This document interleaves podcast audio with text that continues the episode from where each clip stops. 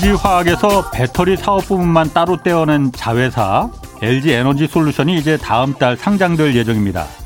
어, LG 임직원들은 아마도 우리 사주 대박을 기대하면서 지금쯤 아마 꿈에 부풀어 있을 겁니다. 그렇지만 LG화학의 배터리 사업이 유망하다고 보고 투자했던 이 개미 투자자들은 LG화학의 일방적인 이 쪼개기 상장에 지금 분노를 느끼고 있습니다. 핵심 사업이 떨어져 나간 LG화학 주가는 연초에 비해서 거의 반토막이 났습니다. 뭐 그런데 LG화학뿐만이 아닙니다. 유망한 핵심 사업을 자회사로 떼어낸 뒤 상장시키는 이런 행위가 올 한 해에만 50여 건에 달했습니다. 자회사 분할 상장은 철저하게 오너 일가 대주주들의 이익을 위해서 이뤄집니다. 그 회사를 믿고 투자한 개미 투자자들의 고혈로 오너 일가 대주주들의 배를 채우는 그런 반시장적 행위입니다. 선진국에선 유례를 찾아보기 힘든 거의 한국 자본시장에서만 이런 어처구니 없는 상황이 버젓이 일어나는데 아니 누가 주식을 장기 투자하라 이렇게 권할 수가 있겠습니까? 그리고 금융위원회는 왜 이런 말도 안 되는 횡포를 그냥 보고만 있는 건가요? 국민들 세금으로 금융위원회 같은 감독기관을 두는 건 기록 기득권 세력들의 횡포를 좀 막아달라는 겁니다. 뒷짐지고 그냥 보고만 있어서는 이거 절대 안 됩니다. 네, 경제와 정의를 다잡는 홍반장, 저는 KBS 기자 홍사원입니다. 홍사원의 경제쇼 오늘도 유튜브와 함께 갑시다.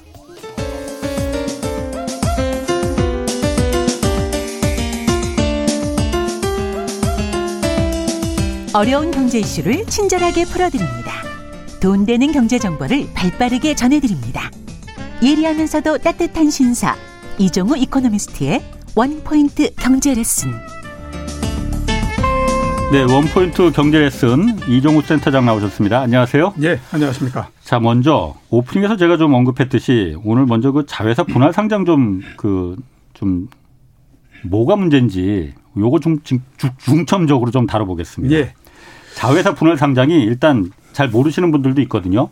왜 이게 일반 개미 투자자, 소액 투자자들한테 피해가 전가가 되는 건가요? 일단 그 전체적으로 기업 분할이라고 하는 것이 어떤 것이 있는지부터 좀 말씀을 드려야 될것 예. 같은데요. 예. 기업 분할은 크게 두 가지로서 나눠져 있습니다. 예. 하나는 인적 분할이고요. 음. 또 하나는 물적 분할입니다. 예. 인적 분할이라고 하는 거는 그냥 회사를 쉽게 말씀드리면 음. 회사를 쪼개고 그 회사를 쪼갠 지분만큼을 똑같이 준다. 일반 주주들한테도. 예, 예. 그렇죠. 예. 그러니까 만약에 음. LG 화학이라고 하는 회사가 예. 지금 화학 부문이 있고 그다음에 또 저 이 2차 전지 부분이 있고 이렇게 돼 있지 않습니까? 예, 예. LG 화학이라고 하는 회사의 전체 가치가 한 10조 정도 되는데 예. 화학 부분이 한 5조 되고 음. 그다음에 또 저 이 2차 전지 부분이 5조 되고 이렇게 예. 되면 예. 두 개의 회, 그 회사를 그냥 화학 부문 그다음에 또 2차 전지 부문 음. 이렇게 둘로 자르면 50대 예. 50이 돼 버리잖아요. 그렇죠. 예. 그렇게 되면 기존에 100주를 갖고 있던 사람이 LG 화학의 화학 부분 회사 100주 50주 갖고 있게 음. 되고 그다음에 2차 전지 부분 50개 50주 갖고 있게 음. 되고 이렇게 되는 겁니다. 그러니까 예, 이거는 예. 그냥 회사를 단순히 나눠 버리는 거기 때문에 음. 그 개인 그, 그 소액주주 입장에서 봤을 때는 별달리 이게 뭐 문제가 생기거나 이럴 부분이 없는 거죠. 손해 보는 건 없다 예. 이거죠. 근데 이제 네. 문제가 되는 건 물적 부분, 물적 분할인데 예. 물적 분할이라고 하는 건 뭐냐면 LG 화학을 나눈다라고 했을 때에 예. 이 회사는 나누는데 예. 예, 이제 뭐 만약에 그 2차 전지 부분 이 회사를 예. 나눈다라고 했을 때그 예. 회사의 주식을 주는 게 아니고요. 예. 그 회사의 주식은 LG 화학이 100% 갖고 있는 겁니다. 아하, 예. 예, 그렇게 돼 있고 모 회사가 예, 모 회사가 아. 그렇기 때문에 그거를 그냥 상장하지 않고 예. 모 회사가 그 회사의 주식을 100% 계속 갖고 있다라고 하면 문제가 없는 거죠. 그렇죠. 어. 왜냐하면 그냥 그 이 가치를 다 모 회사가, 회사가 이렇게 나눠져 있을 뿐이지 예. 모든 가치를 다 그 모회사가 갖고 있기 때문에 문제가 없는 거잖아요. 예. 근데 이제 문제는 뭐냐면 이렇게 분할한 자회사를 상장을 시킬 때입니다. 음.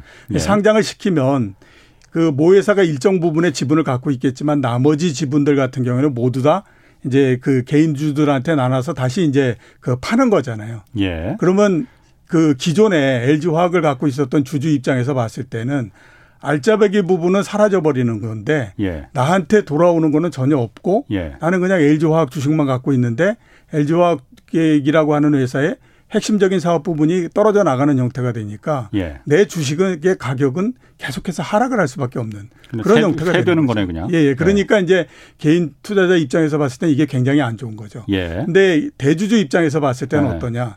만약에 이제 LG화학의 그 2차 전지 부분들을 키우기 위해서 예. 우리가 한 20조의 돈이 필요하다. 예. 그러면 LG화학이 그냥 있다라고 하면 LG화학을 증자를 해가지고 20조를 마련을 해야 되잖아요. 예, 예. 그렇게 되겠죠. 아. 그렇게 되면 모 회사가 증자를 해서 예, 모 회사가 아. 증자를 해서 예, 예. 왜냐하면 하나의 사업부로서 돼 있는 그렇지. 거니까. 예, 예. 그렇게 되면 LG 화학의 대주주 입장에서는 예. 그 증자하는 만큼의 돈을 내야 되는 거죠. 그래야 자기 지분만큼이 유지가 되겠죠. 네네. 근데 그게 아니라 이걸 이렇게 물적 분할을 시켜 놓게 되면 네, 그 LG 화학의 대주주 입장에서 봤을 땐 돈을 하나도 안 들이고 이, 그, 이 새롭게 만든 회사, 그 회사의 주식을 팔아버림으로 해서 20조라고 하는 돈을 마련할 수가 있게 되는 거죠. 어. 그렇게 되니까 대주주 입장에서 봤을 때는 자기가 돈을 집어넣지 않고 이렇게 하더라도 이게 이 그 돈을 확보할 수 있는 거고 필요한 예. 돈을 대신에 이제 개인 주주들 입장에서 봤을 때는 핵심적인 사업부가 떨어져 나가니까 나는 굉장히 손해를 음. 보고 이런 형태가 되는 거죠. 그러니까 사실 저도 제가 뭐 창피한 얘기지만은 경제쇼 이거 그 맞기 전까지는 예. 물적 분할이 뭐 그렇게 일반 투자자들한테 피해가 되는 줄 별로 음. 관심도 없었고 잘 몰랐거든요. 예. 근데 이 프로를 맡고 나서 보니까는 음. 정말 제가 보니까 뭐 이런 개 같은 경우가 다 있나 이런 생각이 들더라고요. 예. 그런데 이게 왜 이런 물적 분할이라는 제도가 일반 투자자 그 소액 투자자들이 계속 불만을 제기하고 청와대 청원도 계속 넣더라고요. 예, 예 그렇죠. 왜 이게 그런데 일단 어떻게 왜 생긴 겁니까 이, 이 제도가? 어, 제일 처음에 생긴 거는 외환위기 다음 외환위기가 나고 난 다음에 생긴 건데요. 예. 그러니까 이제 그 당시에 보면 이제 기업들이 예. 좋은 부분도 있고 나쁜 부분도 이런 있고 했는데 예. 그 당시에 그 이 대기업들이나 이런 데가 어려워졌던 이유를 보니까 예. 이게 나쁜 부분들을 가지고 있으면서 그게 비중이 점점 커지더라. 그래서 전체적으로 회사를 다 잡아먹더라. 이런 이제 게 된 거죠. 예. 그렇게 되니까 이제 그 당시에 금융위를 비롯해서 그 이 당국에서는 아 예. 그러면 나쁜 부분들을 잘라 가지고 없애버릴 수 있는 제도를 마련하면 핵심적인 그 가치를 갖고 있는 회사들 같은 경우에는 계속해서 영속하면서 음. 좋아질 수 있겠구나 예. 이 생각을 한 거죠. 예. 그래서 이렇게 물적 분할을 할 수 있는 제도적인 장치를 마련을 해줬죠. 예. 그렇게 돼서 이제 쭉 갔었는데 예. 최근에 보면 이게 어떤 형태로서 가냐면 원래는 나쁜 부분을 잘라내서 음. 이 전체적으로 회사를 좋게 만들어라라고 예. 하는 거였는데 예. 좋은 부분을 잘라내서 그 부분들을 보다 더 키워서 어, 하는 형태로서 이게 바뀌어버린 게 된 거죠. 예. 그러니까 전체적으로 제도가 운영되면서 예. 이게 취지나 이런 것들이 굉장히 바뀌어버린 형태가 됐기 때문에 이제 이렇게 된 거다 이렇게 볼 수가 있습니다. 그리고 요게 이제 문제가 된 거는 예. 그 전까지는 그렇게 경우가 많지가 않았었어요. 예. 그러니까 뭐 이게 크게 문제가 되거나 이러는 게 별로 없었거든요. 예를 예. 들어서 보면 2015년서부터 17년도까지 이렇게 물적 분할이 됐던 경우가 78건 정도였습니다. 예. 뭐한 해에 25건 정도 된 거거든요. 예. 그 25건 중에서도 55% 정도는 100% 자회사로 돼 있었어요. 그러니까 어. 이거는 분할을 한다고 하더라도 주가나 이런 것들에 크게 문제가 되질 않잖아요. 예, 예. 그러니까 전체적으로 문제가 되는, 되는 경우는 한 해 봐야 한 열 건 정도 이렇게 정도밖에 안 됐었죠. 예, 예. 근데 이게 점점 가면서 이제 그 숫자가 점점 늘어나기 아. 시작을 해서 네. 2019년도 같은 경우가 39건이었고요. 예. 작년도 같은 경우가 57건이었습니다. 작년에 57. 예, 예. 올해가 어. 이제 50건인데 예. 전체 분할이 50건인데 그 중에서 47건이 어. 그 물적 분할이고 3건이 인적 분할이고 이렇게 된 거예요. 제가 오너 일가 그 대주주라 하더라도 인적 분할을 하지는 않을 것 같아요. 예, 그렇죠. 내 그러니까. 이익을 위해서는 물적 분할 소액 주주들이야 뭐 피를 보든 말든 사실 그러면 안 되는데. 예, 그렇죠. 예. 그러니까 이게 한 이, 이, 뭐 2019년 뭐 이 정도 되면서부터 예. 아 이게 굉장히 좋은 금맥이구나라고 예. 하는 거를 대주주들이 알기 시작을 한 거죠. 아. 그러면서 그게 속도가 점점 점점 빨라지고 문제는 뭐냐면 점점 더 규모가 커지는 형태가 되버린 예. 거죠. 그러면서 작년 올해를 간 음. 지나면서 이 규모가 이 물적 분할을 하고 하는 규모가 너무 커져 버리다 보니까 예. 그에 따라서 음. 피해를 보는 투자자들이 너무 많이 늘어나기 시작을 한 거예요. 그렇군요. 그렇게 되니까 계속해서 문제가 아. 생기면서 이거 문제다. 아. 이렇게 이제 얘기가 나오는 거고 지금은 이제 어떤 얘기가 하냐면 우리가 공매도가 시장을 잡는 요인인 줄 알았더니 공매도는 물적 분할에 비하면 이거 세 발의 피다. 아 하. 이제 이런 얘기가 계속되고 있는 거죠. 그러니까 공매도 개미 투자자들한테 공매도보다 더 무서운 게 자회사 상장이라는 얘기도 예, 있잖아요. 그렇죠. 이제 예를 들어서 네. 보면 이렇습니다. 어, 잠깐만요. 그 센터장님 밖에서 PD가 지금 이거 사과해야 된다고 아까 제가 개 같은 경우라고 했는데 저도 그 단어가 아 이거 아닌 어. 것 같은데라는 생각이 방송에서 들었습니다. 쓰면 안 되는 용어인가? 어쨌든 제가 너무 좀개 같은 경우라고 해서 개 같은 경우라고 했는데 예. 이거는 그럼 속기록에서 삭제하겠습니다. 예, 예, 그러시죠. 아, 미안합니다. 예. 그 자, 예. 주가를 한번 보게 되면요. 어. LG화학이 지금 LG 에너지 에너지 솔루션으로 2차 전지 부분 떼내서 예. 내년도 1월에 상장하지 않습니까? 예. 이 얘기가 나오 그러니까 올해 LG화학이 최고점에서부터 지금 주가가 한 아까 말씀하셨던 것처럼 40% 넘게 예. 하락을 했어요. 예. 그다음에 SK 이노베이션이 또 마찬가지로 2차 전지 부분들을 떼낸다라고 예. 하면서 주가가 한 30% 정도 하락을 했고요. 예. 그다음에 CJ ENM이 컨텐츠 부분 떼내겠다라는 공시하는 것만으로도 지금 주가가 20% 정도 예. 하락을 예. 해버린 상태거든요. 예. 그다음에 SK 케미칼 같은 경우가 이제 백신 부분 잘라내서 SK 바이오 사이언스 이렇게 만들지 않았습니까? 예. 그러면서 그렇죠. 이 SK 케미칼 같은 경우는 시가총액이 2조고요. 예. 떼낸 자회사인 SK 바이오사이언스는 시가총액이 20조가 됐어요. 어. 그러니까 이렇게 되니까 이게 만약에 SK 케미칼이 SK 바이오사이언스 이거를 그냥 사업 부분 하나로서 갖고 있다라고 하면 굉장히 그 이 그게 커야 되는데 예. 이 주주들한테 그만큼의 혜택이 돌아야 되는데 이게 회사가 잘라지면서 이렇게 됐으니까 예. 당연히 투자자들 입장에서 봤을 때는 불만을 어. 제기하지 않을 수가 없는 거. 이렇게 아, 봐야 되는 거죠. 제가 궁금합니다. 어쨌든 분할하는데도 인적 분할과 물적 분할이 있는데 예. 물적 분할은 정말 굉장히 착취적이고 예. 대기업 소그 대기업 오너 일가들만 위해서 거기 이익을 몰아주기 위해서 이제 하는 거라고 했잖아요. 인적 분할도 물론 경우에 따라서 그렇게 소액 주주들한테 뭐 전적으로 이해 그 이익이 가는 건 아닐 수도 있다고 해요. 그런데 예. 어쨌든 예. 상대적으로 어쨌든 신사업을 키우기 위해서 어 여기서 자금이 좀 많이 필요하니 이 오너들이 그좀 모회사가 좀 증제를 하면 되는데 예. 그렇게 하기에는 좀 이른바 생돈이 좀 들어가니 예. 그걸 피하기 위해서 이제 증자 아 저희 그 분할 상장을 하는 거잖아요. 예. 그러면은 금융위원회나 거래소야 뭐 민간기관이니까 그렇다 쳐요. 예.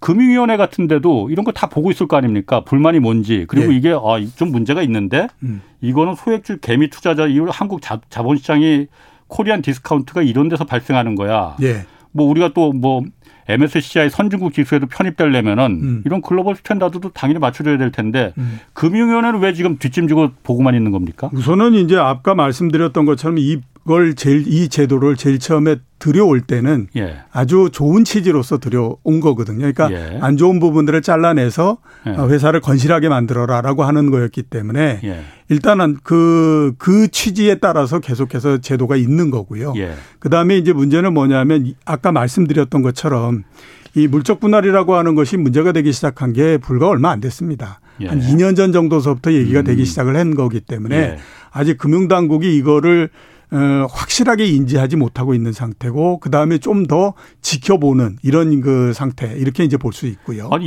2년이나 지났는데 뭘 확실하게 인지를 못해요? 물론 이제 어. 투자자들이 굉장히 불만을 그걸 하지만 어. 그게 에, 전체적으로 어. 어, 제도를 바꾸고 그러려면 보다 예. 더 많은 불만이 어. 이렇게 제기가 돼야 되는 거거든요. 어. 예, 그런 부분들이 있고요. 예. 그 다음에 이제 또 하나 뭐냐면 이게 그 아주 복잡하지만 회계적으로 봤을 때는 예. 물적 분할을 하건 일적 분할을 하건 투자자들한테 전체적으로 미치는 가치의 변동 이 부분들은 없다라고 하는 것이 일반적으로서 얘기입니다. 그러니까 기업들도 할 얘기가 있는 거예요. 그 물적 분할을 한다고 하더라도 주주들의 가치는 바뀌지 않습니다. 이 얘기를 하는 거거든요. 근데 모회사의 가치가 떨어지는데 어떻게? 근데 이제 문제는 문제는 예, 문제는 뭐냐 하면 예. 그러니까 이제 왜 그렇게 볼 수 있냐 하면요. 예. 아까 말씀드렸던 것처럼 분할을 하면서 예. 모 회사가 100% 지분을 갖고 있다라고 말씀을 드렸잖아요. 예. 그거를 이제 일반 주주들한테 그 이게 주식을 내다 팔고 한다고 하더라도 그 예. 돈이 모 회사에 현금으로 들어와 있는 형태가 되는 거죠. 예. 그러니까 전체적으로 음. 봤을 때는 가치가 변함이 없다. 이렇게 음. 이제 얘기를 할 수 있는 건데 문제는 뭐냐면 주식시장에서는 그건 다르게 반응을 하는 거죠. 당연히 그렇죠. 그거는 어. 회계적으로 그렇다라고 얘기할 수 네. 있을지 몰라도 예. 당장에 보게 되면 주가가 이렇게 떨어지기 때문에 이건 우리한테 굉장히 안 좋은 거다. 예. 이렇게 얘기를 하고 하는 거기 때문에 예. 그 사이에서 이게 정리가 돼야 되는 형태인 겁니다. 어. 그러니까 예를 들어서 이런 형태인 거죠. 어, 지금 우선주만이 상장돼 있지 않습니까?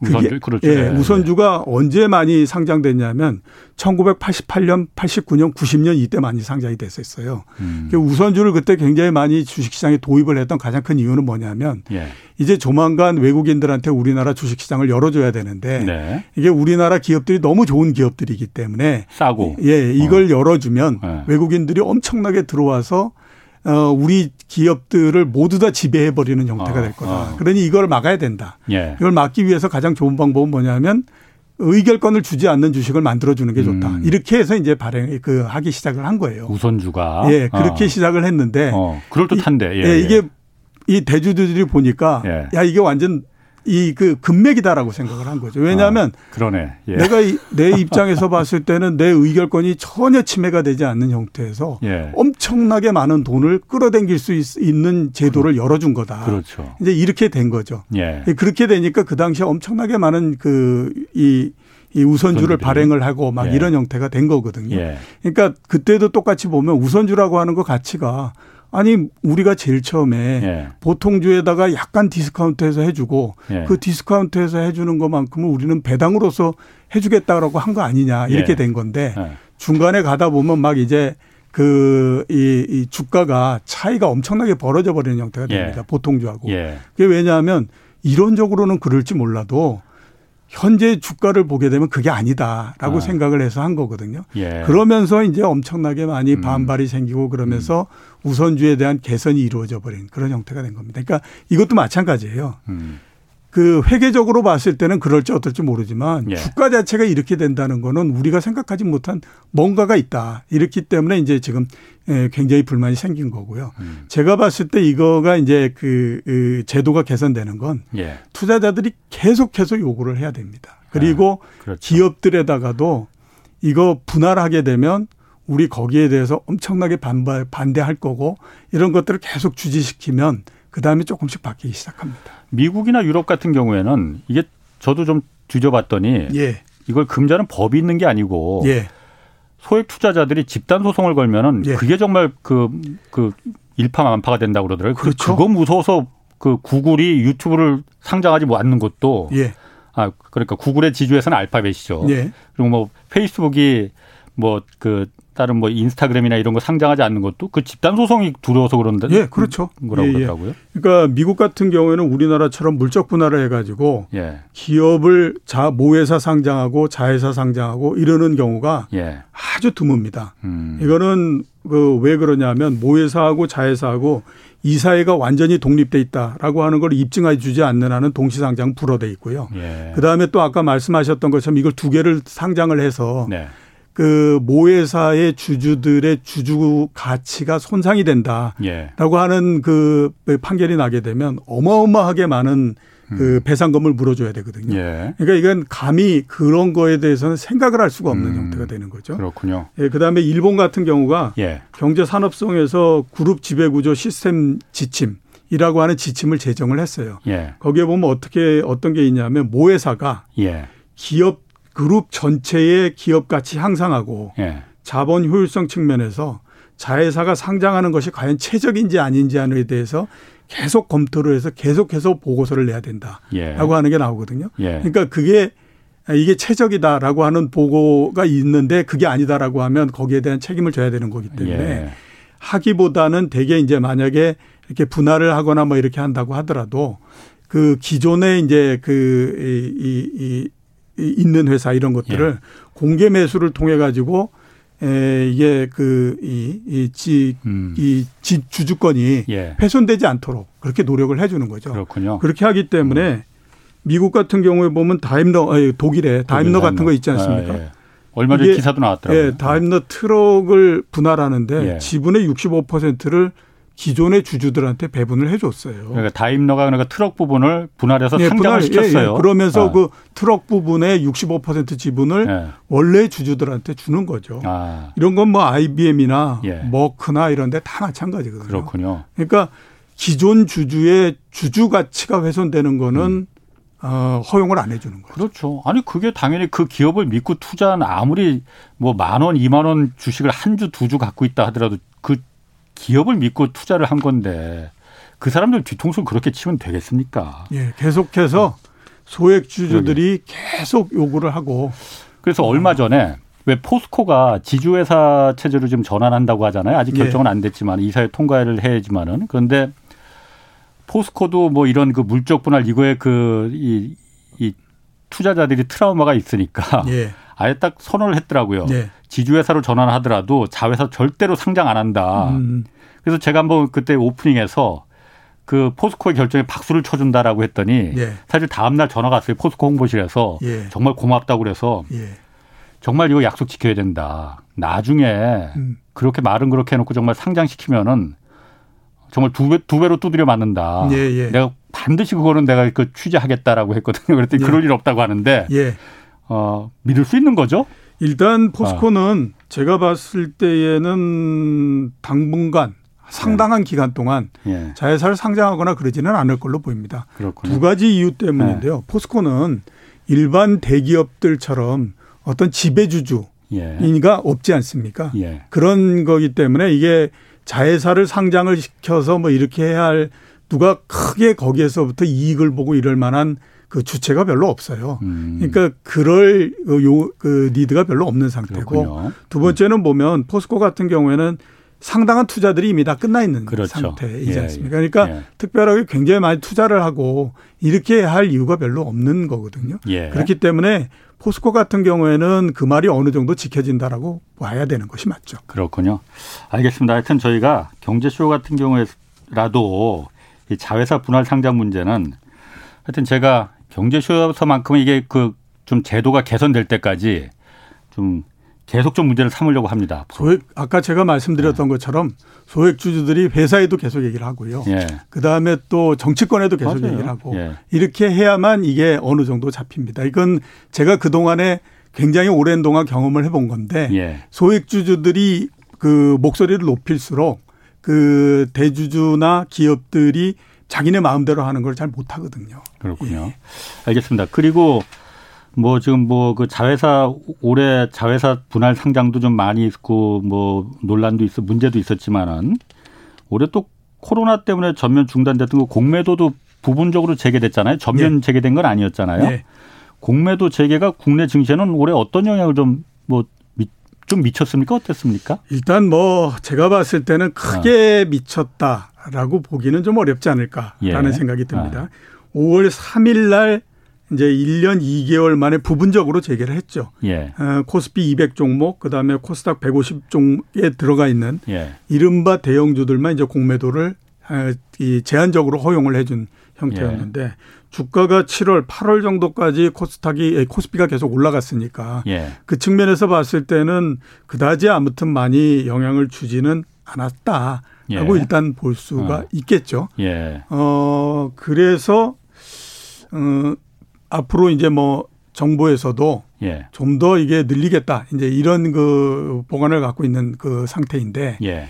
그래서 우리 한번 다시 돌아가서 생각을 예. 해볼 필요가 예. 있습니다. 예. 과연 이제 공매도라고 하는 것이 예. 주가를 끌어내리는 역할을 하느냐 안 하느냐 이게 이제 지금도 계속해서 얘기가 되고 있고 그다음에 이제 개인 투자자들이 그 부분에 대해서 굉장히 불만을 갖고 있고 예. 뭐 이런 형태이지 않습니까? 원래 공매도의 목적은 그러니까 주식 시장이 쓸데없이 과열되는 걸 좀 방지하는 그런 차원에서 좀 도입이 되는 거잖아요. 예, 그렇죠. 예. 이제 공매도라고 하는 것이 모든 제도가 순기능도 있고 악기능도 있는 예. 있는데 공매도 공매도의 이제 순기능은 이제 그런 부분에 있다라고 예. 이제 얘기를 많이 하지 않습니까? 예. 그래서 지금은 팔지만 예. 나중에 되면 주식을 다시 사기 때문에 예. 그게 그렇게 그렇죠. 크게 문제가 되지 않습니다. 예. 이제 이런 예. 얘기를 하는 음. 건데요. 네. 어, 여태까지 경우를 보면 제도가 가격을 만든 경우는 없습니다.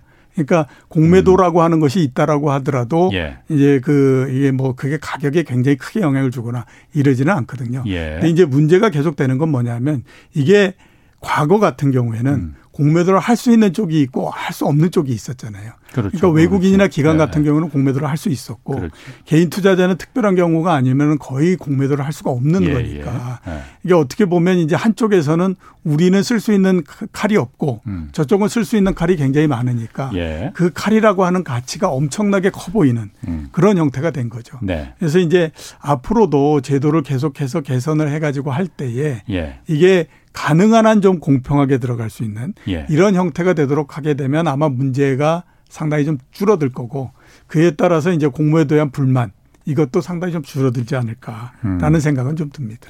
지금 금융당국 입장은 어떻습니까? 지금 공매도가 어. 지금 일단 전면 다시 재허용된 건 아니잖아요. 예, 지금. 아직 전면 허용된 건 아니고요. 예. 계속해서 부분 허용돼 있는 상태에서 지금 가고 있거든요. 예. 어, 이 당국에서는 예. 가능한 한 공매도를 전면적으로 좀 허용해 주는 방안 쪽으로 가겠다라고 하는 것이 지금 그, 이, 이 생각입니다.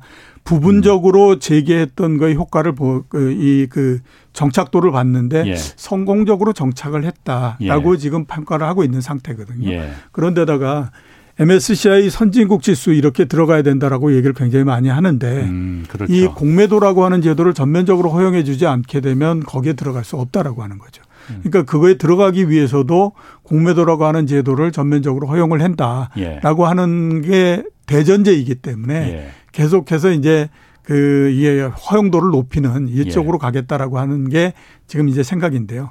문제는 뭐냐면 내년도 대선이 끝나기 전까지는 이거를 시행한다는 건 굉장히 어렵습니다. 왜 그러냐면 네. 지금 야 그 이 유력 정당 두 정당의 후보들 모두 다가 예. 공매도에 대해서는 굉장히 반대를 하고 있고요. 예. 그다음에 오늘 이제 그 저 국민의힘 쪽에서 얘기가 나오는 걸 보면 거래세를 모두 다 폐쇄하게 음. 그 없애버리겠다라는 예, 예, 얘기를 하잖아요. 나왔어요. 그러니까 예. 그만큼 지금 보면 주식시장에서 주가에 영향을 미칠 수 있을 만한 부분들에 대해서는 굉장히 조심을 하고 있는 그런 상태이기 때문에 아. 일단 대선이 끝나기 전까지는 예. 현재에서 공매도 제도가 크게 바뀌거나 이럴 음. 가능성은 없다. 이렇게 이제 보시는 게 맞죠. 그렇군요. 이게 공매도 관련해서는 예.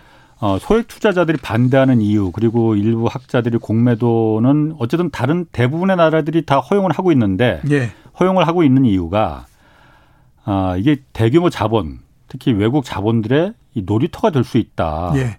공매도를 통해서 큰 돈을 벌어가지 않느냐. 예. 이걸 허용할 그 선진국들이 이걸 허용하라고 하는 이유도 다 속셈은 그 외국 자본들이 음. 자본들의 놀이터가 되게 하게끔 위해서 그 허용하라는 거다 음. 이렇게도 얘기하거든요. 예. 그 부분은 어떻습니까? 근데 꼭 그렇게 볼 수는 없는 게요. 예. 일단 이제 공매도가 그러니까 공매도와 정반대의 개념으로서 볼 수 있는 게 신용이지 않습니까? 예. 신용 거래는 음. 어차피 그 돈을 빌려서 예. 먼저 사고 나중에 갚아야 나중에 팔아서 갚아야 되는 거고 예. 그다음에 공매도는 주식을 빌려서 먼저 팔고 나중에 이제 그 그거를 갚아줘야 되는 이런 그 제도잖아요. 예. 그러니까 제도의 그 형태가 완전히 다른데 규모면으로 봤을 때의 공매도는 전부 다 합쳐도 신용의 5분의 1도 안 된다라고 하는 거죠. 음. 그러니까 이게 절대적으로 그렇게 굉장히 네. 큰 규모가 아니고 예. 그 다음에 아까 말씀드렸던 것처럼 예. 먼저 사고 나중에 파는 것과 음. 먼저 팔고 나중에 사는 거가 그게 큰 차이가 있느냐. 음. 이제 이런 측면에서 그 접근을 하는 거죠. 어차피 주식을 사, 그 빌려서 팔았으면 예. 나중에 그만큼을 다시 사야 되는데 예. 살 때의 주가는 올라갈 거 아니냐. 예. 그러니까 시간을 우리가 조금 놓고 따져보면 이게 큰 차이가 없다라고 음. 보는 거죠. 그렇기 때문에 이제 그게 큰 문제가 안 됩니다라고 얘기를 하는 거고 개인 투자자들 입장에서 봤을 때는 그 보다 더 크게 문제가 되는 건 앞에서 예. 말씀드렸던 것처럼 이게 공매도 자체가 주가를 떨어뜨린다라고들 얘기하지만 그것보다도 더 문제는 뭐냐면 우리는 그걸 쓸 수 없다라고 하는 거죠. 아. 그러니까 기관이나 외국인들 같은 경우는 그런 그 칼까지 갖고 있는데 네, 상황 기관 조건도 다르잖아요. 그렇죠. 그러니까. 예, 예, 우리는 그런 칼이 없으니 예. 우리가 상대적으로 불리한 거다. 예. 이렇게 이제 보고 있는 거죠. 그렇군요.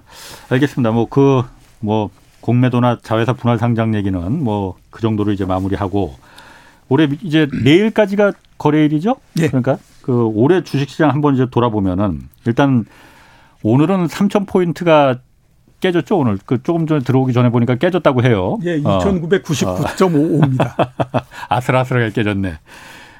일단 3,000피를 하여튼 찍었잖아요. 예, 그렇죠. 이게 어떤 의미가 있는 겁니까? 어, 뭐 여러 가지 의미가 아. 있는데요. 제가 봤을 때는 새로운 산업의 시대. 아. 아, 그러니까 새로운 산업이 나와서 그에 따라서 우리나라의 주가가 바뀌었다. 이게 예. 일단 하나를 말씀을 드릴 수 있어요. 예. 그러니까 우리나라 주가가 중간중간에 보면 결정적인 포인트, 포인트가 있었습니다. 예. 100포인트가 있었고요. 예. 1000포인트가 있었고, 2000포인트가 있었고, 3000포인트가 있었습니다. 예. 100포인트는 뭐 1970몇 년도였으니까 예. 굉장히 오래 전에 있었죠. 예. 근데 그때 100포인트 주가가 된 거를 대부분 그렇게 평가하거든요. 우리나라의 핵심적인 산업이 경공업일 때에 우리나라 주가가 갈 수 있는 최대의 주, 서가 100이다. 100이다. 이런 어, 얘기를 합니다. 예. 어. 그리고 1000포인트는 예. 우리나라의 산업이 중화학공업이 핵심일 때에 갈수 예. 있는 최대가 1000이다라는 음. 얘기를 하죠. 그렇기 때문에 100포인트를 한번 달성을 하고 예. 100포인트에서 완전히 벗어날 때까지 주가 그 기간이 예. 7년 6개월이 걸렸어요. 어. 그리고 나서 어. 100포인트에서 완전히 벗어날 수 있었거든요. 예. 1000포인트 같은 경우에는 예. 처음 달성을 하고 완전히 벗어날 때까지 16년 5개월이 걸렸습니다. 그러니까 1000포인트에서 2000으로 갈 때? 아니 그러니까 1000포인트에서 어. 예. 이제 뭐 1000포인트를 놓고 왔다 갔다 네. 하면서 예, 예. 뭐900 얼마가 됐다가 아. 또 무슨 뭐 500까지도 내려갔다가 아, 그러니까 안정적으로 1000포인트 이상을 예, 예 넘어가는 이제 완전히 벗어나서 1300, 어. 1400, 1500 하면서 아 이제 더 이상 1100, 1000포인트로는 안 간다. 예. 이렇게 되는 데까지 걸리는 시간이 16년 넘게 걸렸거든요. 어, 굉장히 오래 걸렸네요. 그럼요. 예. 그다음에 2000포인트는 우리나라에서 중화학공업이 핵심적인 산업이지만 이 그 기업 구조 조정을 통해서 예. 기업의 수익성이 굉장히 높아졌을 때 갈 수 있는 가격이다. 이런 그거였었어요. 그래서 2천 포인트를 넘고 난 다음에 12년 동안이 걸렸습니다. 예. 역시 이제 3천 포인트는 이제 보니 IT 뭐 이렇게 3차 4차 산업혁명 뭐 이렇게 하면서 예. 우리나라의 핵심적인 그 산업이 소프트한 산업이 되면서 예. 갈수 있는 지수다. 이렇게 예. 이제 보는 거거든요. 예. 그래서 이제 3천 포인트라고 하는 것이 상당히 의미가 있는 숫자다. 예. 이렇게 얘기를 하는 거죠. 어. 어, 근데 한계도 있습니다. 이번 같은 경우에는 주가가 올라간 게 예. 핵심적인 요인이 뭐냐? 유동성과 저금리였다라고 하는 그렇죠. 거죠. 그러니까 이게 예. 진짜로 이게 그이 핵심적인 산업이 바뀌면서 된 건지 음. 아니면 유동성에 의해서 이게 끌어올려진 건지 잘 모르겠다라고 하는 부분들입니다. 이건 앞으로 제가 봤을 때 상당히 과제. 센터장님이 보시기엔 어떻습니까? 제가 봤을 때는 예. 저는 유동성의 힘이 좀 더 큰 것 같다. 음, 이런 얘기가 예. 이런 생각이 듭니다. 예. 그렇게 되면 어떤 일이 벌어지냐? 주가가 지속적으로 계속 올라가기보다 예. 1000포인트, 2000포인트 넘었을 때처럼 상당히 음. 오랜 시간 동안을 예. 3천을 놓고 내려갔다가 또 그걸 좀 올라갔다가 예. 이러면서 굉장히 오랜 시간 동안을 사람을 굉장히 피곤하게 만드는 형태. 아. 이렇게 될 수 있는 거죠. 그렇죠. 아니 제가 보더라도 제 주변에 올해 작년 올해 막 주식하면 서로 다 돈 번다고 하니까 뭐 그 주식 잘 알지도 못해. 기업에 자기가 사는 주식이 어떤 뭘 만드는 기업인지도 잘 모르는 사람들 많아요. 네. 그런 사람들이 다 그냥 돈 싸들고 증권에 다 가서 계좌 개설하고 뭐 주식 샀거든요. 네. 그러니까 이게 유동성이 막 풀리다 보니까는 이게 그냥 3천 포인트를 넘어간 거지 정말 그 산업의 혁신이 일어나서 새로운 혁신 산업이 태동해서 이 3천 포인트를 달성했느냐 그건 좀 약간 고개가 갸웃갸웃 뭐한 예, 점이 좀 있는 것 같아요. 그렇게 좀 갸웃갸웃됩니다. 자 그러면은 아 올해 어쨌든 그러면은 그 증시를 이 뜨겁게 달군 섹터 네. 뭐 배터리도 있을 수 있고 전기차도 있을 수 있고 또 내년에는 어떤 섹터가 좀 유망할지 좀 전망 좀 한번 해주시죠. 일단 올해에 가장 뭐 많이 그 어. 주목을 끌었던 섹터는 예. 2차 전지하고 메타버스였습니다. 메타버스. 예, 예. 그 2차 전지 같은 경우에는 작년과 작년에는 2차 전지를 만드는 회사들이 상당히 각광을 받았죠. 그래서 예. LG 화학이나 어. SK 이노베이션이나 뭐 이런 데가 이제 주가가 굉장히 많이 올랐는데요. 예. 올해 초에 주가 이런 회사들의 주가가 너무 많이 올랐다라고 생각했는지 조금 이제 바뀌어서요. 예. 어, 올해의 2차 전지에서 어, 이게 전체적으로 끌고 갔던 회사들은 그런 배터리를 만드는 직접 만드는 회사보다는 예. 소재 부품을 만드는 회사 이쪽으로 예. 이제 굉장히 많이 넘어갔죠. 예. 그래서 전체적으로 보게 되면 2차 전지의 소재 부품을 만드는 회사들의 주가가 연간으로 48% 정도 올랐으니까 한 50% 정도 오른. 예. 그렇게 음. 이제 올랐고요. 예. 어, 좀 전에 우리가 얘기했던 것처럼 실제적으로 2차 전지 만드는 회사는 주가 완전히 올해 난리 났죠. 뭐 제일 처음에 우리 그렇죠. 얘기했던 것처럼 네. 분할 여기까지 다 네. 겹쳐가지고 음. 주가가 고점 대비해서 거의 뭐 40%씩 떨어져 버렸으니까 예. 그쪽은 완전히 갔고 그 다음에 이제 소재 부품 이런 쪽 만드는 쪽은 굉장히 많이 상승을 했고요. 예. 그 다음에 이제 많이 올라갔던 거에 역시 이제 메타버스 아. 굉장히 많이 올라갔습니다. 예. 주연 중간서부터 굉장히 많이 상승을 했고 예. 전체적인 테마에서 한 40% 정도 이렇게 올라간 형태가 됐고요. 예. 여기에서 이제 파생을 해서 한 4분기 정도 들면서부터 어, 대체 불가 토큰이라고 하죠. NFT. NFT. 예. 이게 이제 주가가 많이 상승을 하는 예. 그런 형태가 됐습니다. 어. 자, 내년도에 과연 2차 전지, 그 다음에 메타버스 이런 거 어떻게 될까 어. 한번 따져 보면요. 예. 우선 이제 2차 전지를 만드는 회사들, 예. LG 화학이나 뭐, 그 다음에 SK 이노베이션이나 그 자회사, 네. 이렇게 해서 회사들은 내년도에 주가가 그렇게 많이 상승하거나 이르기는 어려울 거라고 보입니다. 올해 초에 LG화학 주가가 100만 원을 넘어서 쭉 갔던 거는 예. 그이 2차 전지 가지고 갈 수 있는 최대한이고요. 예. 이제서부터는 이 부분 하나가 해결이 돼야만 됩니다. 이게 뭐냐 하면 그 지금 기존의 그 자동차 만드는 회사들이 있지 않습니까? 예. 이 회사들이 자체적으로 2차 전지를 만들지 않을 거다라고 하는 그림이 나와야 됩니다. 현대차가 그럼 2차 전지 만든다는 얘기도 있어요? 그렇죠. 어, 테슬라도 만든 내재화한다고 만들고 예. 어. 그게 지금은 예. 전체적으로 자동차 이 그 만드는 회사들 입장에서 봤을 때는 예. 전기차의 비중이 크지 않기 때문에 예. 굳이 지금서부터 이렇게 2차 전지를 자체적으로 생산하고 이래야 할 이유가 없다라고 하는 거죠. 근데 이게 시간이 지나서 예. 만약에 전체 자동차 나가는 것에서 한 30% 정도까지도 올라가 버린다라고 하면 예. 2차 전지라고 하는 것이 자동차 전기차에서 가장 핵심적인 부분이잖아요. 예. 지금 내연 자동차에서 엔진과 맞먹는다라는 얘기를 예. 하잖아요. 예. 그러면 엔진을 안 만들고 자동차 회사가 그 세계적인 자동차 회사가 될 수 있냐? 예. 그럼 껍데기만 만들겠다라고 하는 거잖아요. 예, 예. 그러니까 당연히 보면 그 지금에 있는 기존의 그 자동차 회사들이 시간이 지나면 2차 전지 이 배터리를 만드는 걸 내재화하려고 할 거다라고 하는 거에 대한 우려를 벗어날 수가 없다라고 하는 거죠. 그러니까 그거에 대한 음. 그림이 나와야 그 다음에 이게 이제 뭐 배터리 회사들의 주가가 여기서 더 올라가던 뭘 하든 이게 그림이 나오는데 그런 그림이 안 나오게 되면 올해 초에 기록을 했던 고점 그거를 넘기가 굉장히 어렵다. 이렇게 음. 볼 수밖에 없는 거죠. 그러니까 그런 약점을 좀 갖고 음. 있다라고 봐야 되고요. 그럼 그 기존의 자동차 회사들이 지금 현대도 그렇고 폭스바겐도 그렇고 뭐 네. 내재화한다는 네. 얘기는 있는데 예. 그게 가능한 일입니까? 아, 그럼요. 가능한 그래요? 일이죠. 아니 예, 예. 기존의 배터리 회사들이 그 노하우를 습득하고 이미 특허도 다 그 많이 챙겨놨을 텐데 예. 그걸 뚫고 이 배터리 자동차 현대차 뭐 BMW 이런 회사들이 예.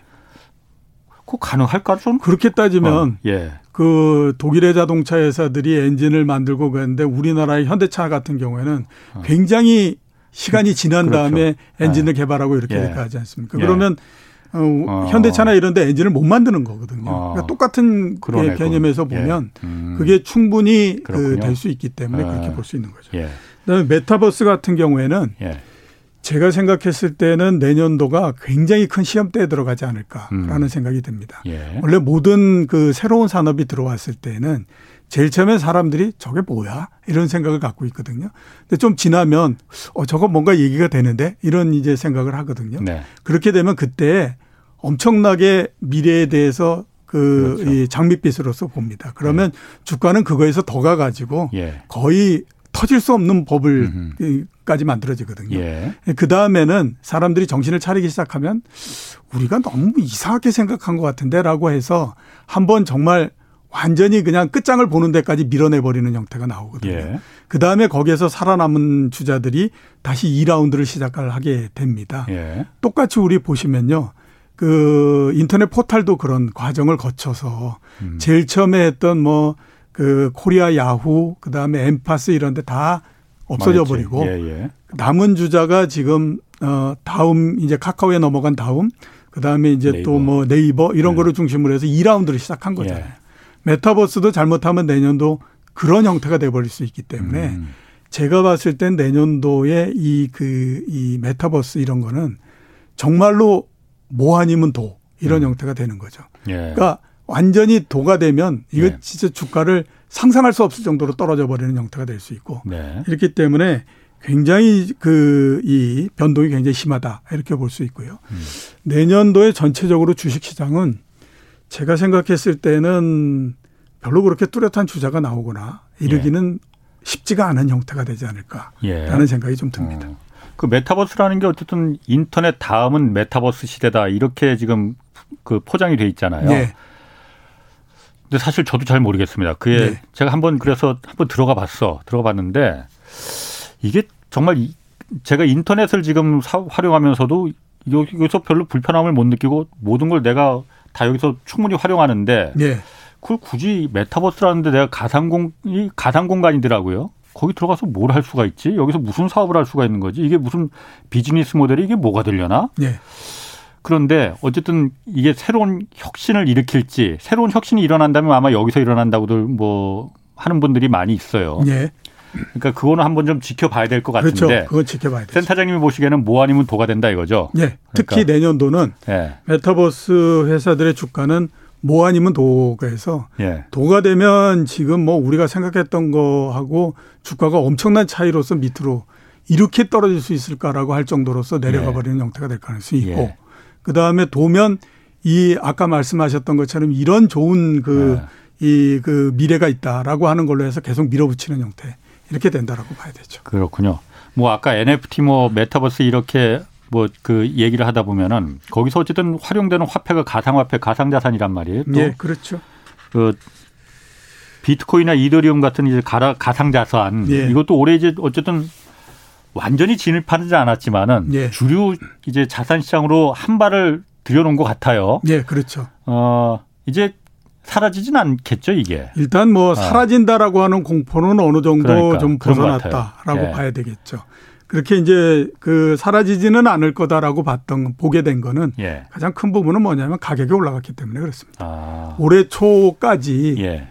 무려 그 비트코인 같은 경우에도 10배, 15배를 한꺼번에 이렇게 올라갔잖아요. 그러면서 예. 자체적인 규모가 굉장히 커져서 예. 이제는 하나의 그 투자의 자산으로서 자기 위치를 잡았다라고 볼 수가 있는 거거든요. 예. 그렇기 때문에 이제 사라진다라고 하는 공포 이거는 이제 없어졌다라고 봐야 음. 되는데 과연 이제 앞으로 그러면 계속해서 상승을 해 가면서 뭐 그 비트코인의 가격이 지금 한 어, 5만 불 뭐 이렇게 정도 되는데 10만 불 넘어서 음. 뭐한 50만 불 가고 이런 형태로서 갈 거냐 하는 거는 좀 이제 그, 그 가능할까라고 하는 거에 대해서는 의문이 지금 제기될 수밖에 없는 예. 그런 상태이지만 예. 이제 그 없어질 거다라고 하는 거에 대한 공포 이거는 음. 좀 사라졌다라고 봐야 되겠죠. 그러니까 이미 자산으로 그 가격이 정말 코인 하나에 막 천만 원, 천만 원이 뭐야? 이게 뭐 몇 천만 원 되는 건데 이게 없어지겠느냐? 그거는 좀 이미 한 발은 완전히 들어놓은 것 같아요. 예. 네. 그게 이제 어느 정도는 아무튼 네. 어그 이 자리를 잡았다 이렇게 볼 수가 있는데요. 어 그 그렇게 되다 보면 네. 뭐 가격이 오를 때 굉장히 많이 오른다라고 얘기하지 않습니까? 올해 초에 예. 올해 연말 내년 중반 정도 되면 비트코인 가격이 30만 달러까지 올라갈 거다라는 아, 얘기를 했거든요. 예, 예.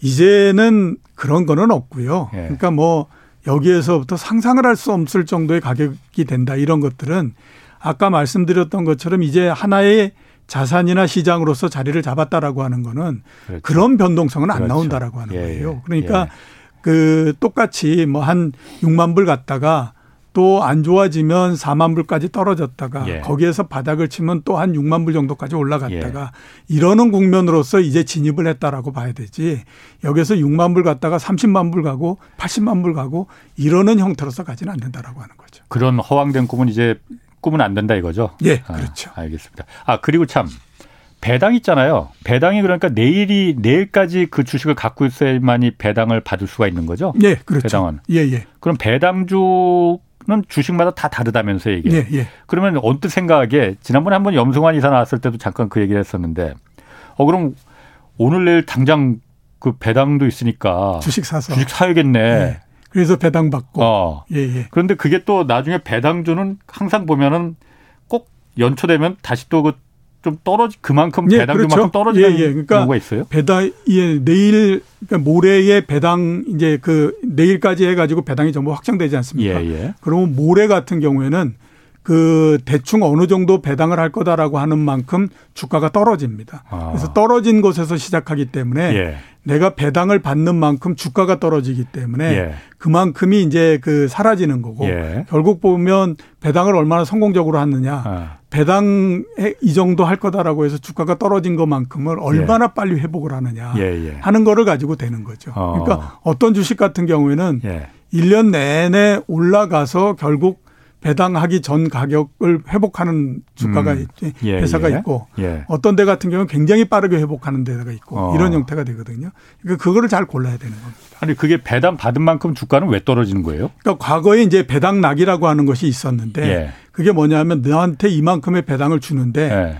그 부분만큼을 이제 주가에 반영을 시키는 거죠. 왜냐하면 회사라고 하는 것이 100이라고 하는 가치가 있는데 예. 그 중에 10이라고 하는 것만큼을 배당을 주게 되면 예. 이 회사의 실질적인 가치는 90으로서 줄어들지 않습니까? 예. 그러면 그 90으로 줄어드는 것만큼을 주가에다 반영을 시켜야 되는 거죠. 예. 그렇게 되면 주가가 지금 어느 정도였는데 100이 90, 100이 90으로서 어. 기업의 가치가 줄어들었으니까 어, 예, 예. 주가도 10%만큼 음. 떨어지는 게 맞다라고 보는 거죠. 아. 그래서 과거 같은 경우에는 예. 그만큼을 그 배당 낙을 시켜가지고 예. 강제로 떨어뜨려 버리는 형태를 했는데 아, 아. 지금은 이제 그렇게 하지 않, 않거든요. 그러니까 시장에서 알아서 그냥 주가가 그만큼 그 배당이 이제 끝나고 난 그 다음날 그만큼이 그냥 조정이 돼버리는 형태가 되는 거죠. 그럼 거의 대부분의 주식이 이제 배당은 주잖아요. 많건 적건 간에. 예. 그러면 연초에는 주식이 대부분 좀 다 이렇게 하락으로 하락으로 출발하겠네요, 그러면. 연초보다는 네. 그 배당을 확정을 하고 네. 그 다음 날 주가가 떨어지게 되죠. 아, 그래요? 그러니까 내일까지 네. 주식을 갖고 있는 사람이 배당을 받게 되지 않습니까? 예, 예. 그럼 모레 주가에 그게 이제 반영이 되는 거죠. 음. 아, 그게 그러니까 어쨌든 연초나 뭐 연초 연, 연말 연초 이때는 그러니까 주식이 좀 또 가격이 좀 떨어지는 예, 선에서 그렇죠. 출발을 하겠네요. 예, 예, 예. 어, 그렇구나. 알겠습니다. 그리고 내년에 하여튼 또 그 중요한 변수로 미국이 금리 지금 올릴 것 같단 말이에요. 예. 지금 뭐 많이 올릴 것 같기도 해요. 예. 그러면은 과거 2013년도에도 보면은 어, 미국이 이제 긴축으로 갑자기 우리 들어설래 말하니까는 미국은 괜찮았는데 예. 막 주변 신흥국들이 한국도 그때 이제 큰 뭐 긴축 발작이라고 해서 예. 우리도 영향을 타격을 받았어요. 이번에는 그런 신흥국들이 한국 포함해서 그런 발작을 일으킬 가능성 없습니까 내년에? 발작 정도는 아니라고 하더라도요. 예. 상당한 충격이나 타격, 타격 정도를 봐야 되겠네요. 예. 타격 정도를 신흥국뿐만 아니라 예. 제가 보기에는 미국도 같이 봤습니다. 미국도? 예, 예. 그러니까 어. 지금 그 12월 달에 미국의 FOMC 회의가 열리고 예. 그다음에 내년도에 한 세 번 정도 금리 인상할 거다라고 했는데 예. 주가는 그날 이제 굉장히 많이 상승하고 했지 않았습니까? 예, 예. 이거는 왜 그런 그 그리고 지금까지도 주가는 별로 그렇게 떨어지지 않았거든요. 예. 이거 왜 이런 일이 가냐면 지금 미국 시장이 좋기 때문에 그렇습니다. 음. 그러니까 시장 예. 내부적인 에너지가 강해서 외부에서부터 금리를 올리고 그런다라고 하는 것보다도 더 힘이 강하기 때문에 주가가 올라가고 있는 그런 상태거든요. 근데 이게 금리를 올리고 그러는 것에 따른 영향이 언제 나타나냐 하면 예. 주가가 떨어지면 그때에서부터 나타나기 시작합니다. 그러니까 똑같이 금리를 인상한다라고 하는 걸 어. 알고 있었는데 예. 주가가 떨어지기 시작하니까 아 이게 금리를 올리려고 올리기 때문에 주가가 떨어집니다. 이렇게 나오기 시작을 하는 거거든요. 심리가 예, 그렇죠. 어. 그렇기 때문에 제가 봤을 때는 미국도 그렇고 예. 그다음에 신흥국도 그렇고 똑같이 그 영향을 받을 수밖에 없습니다. 예. 특히 내년도 같은 경우에는 예. 더 크게 영향을 받는 거는요. 예. 짧게 보게 되면 작년도 4월 달서부터 코로나19가 나고 난 다음서부터 엄청나게 많은 유동성을 붓고 음. 그다음에 아주 빠른 속도로서 금리를 내렸잖아요. 예. 그에 예. 따라서 주식 시장을 비롯해서 자산 가격이 굉장히 크게 영향을 받았었거든요. 그렇죠. 그러니까 그게 거꾸로 가는 형태가 돼버린 거잖아요. 그리고 어. 원래 생각했던 것보다 굉장히 속도가 빠르게 가는 형태가 네. 되잖아요. 어. 그러니까 당연히 그에 따른 영향을 안 받을 수가 없는다라고 봐야 되죠. 그리고 어. 그이 영향을 크게 많이 줬기 때문에 반대의 영향도 굉장히 강하게 나타난다라고 볼 수밖에 없거든요. 예. 그래서 지금은 안 나타난다라고 하더라도 네. 내년도에 만약에 주식시장이 약해지거나 이렇게 되면 그 영향이 우리가 생각했던 것보다 굉장히 크게 나타날 가능성이 높다. 음. 이렇게 보시는 게 맞다라고 하는 거죠. 그럼 간략하게 내년도에 이제 주식 한번 해보려는 사람들은 말리고 싶습니까? 아니면 권유하고 싶습니까? 저는 말리고 싶습니다. 아, 말리고 싶다. 예. 어, 하여튼 변동성이 너무 크니까. 예, 변동성이 어, 너무 크고. 전문가들도 지금 그 견, 버티기 힘든 장이다. 예, 내년도에 크게 수익이 나기는 어렵다라고 보겠습니다.